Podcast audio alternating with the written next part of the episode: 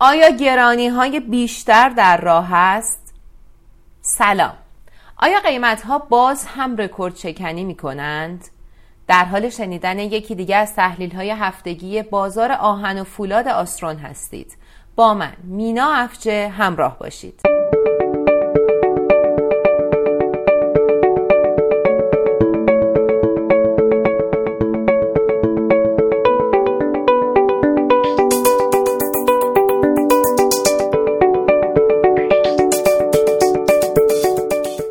در ابتدای پادکست وضعیت بازار ارز رو بررسی می‌کنیم. روند افزایش قیمت دلار که در هفته اول تیر ماه آغاز شده بود در هفته گذشته تا حدی متوقف شد و قیمت دلار آزاد در یک هفته پرنوسان در محدوده 25 هزار تومن باقی موند.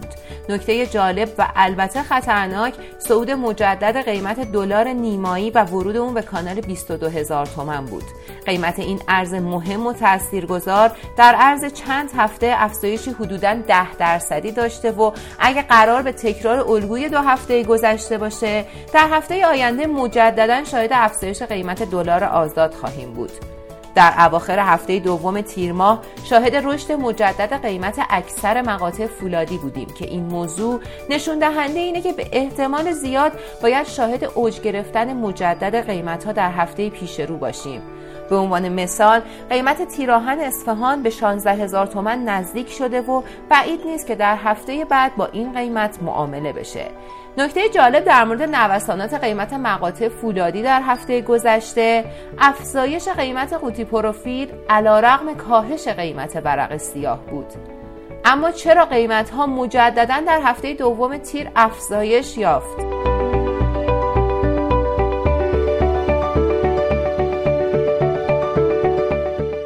مهمترین دلیل افزایش قیمت ها در بازار آهن و فولاد افزایش قیمت دلار نیمایی است که از دو هفته گذشته آغاز شده.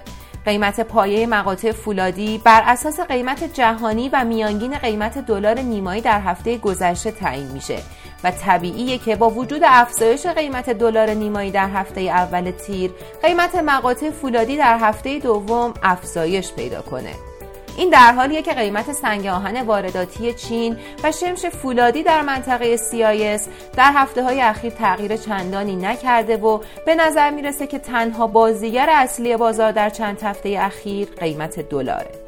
همچنین در دو هفته اخیر اکثر تولید کنندگان محصولاتشون را با ظرفیت کمتر در بورس کالا عرضه کردند و خریداری که ترس افزایش قیمت بیشتر و عدم تامین نیازش رو داره برای خرید با قیمت بالاتر هم هجوم میاره.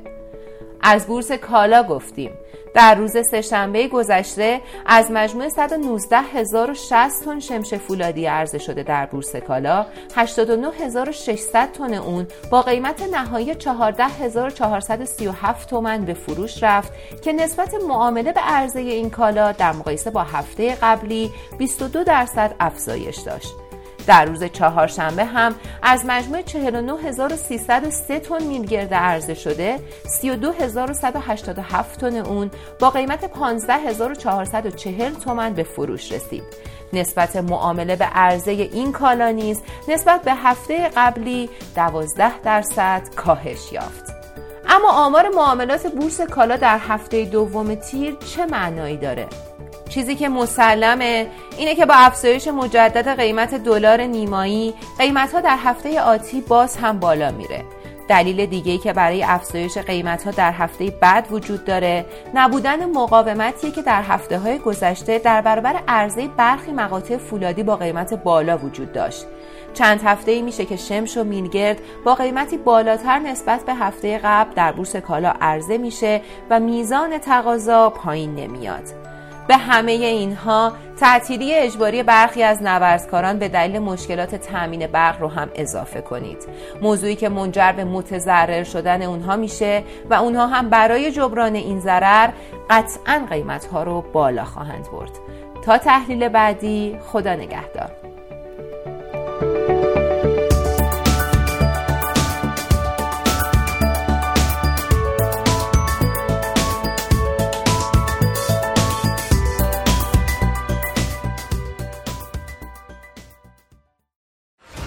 کترون آسوده از آهن و فولاد.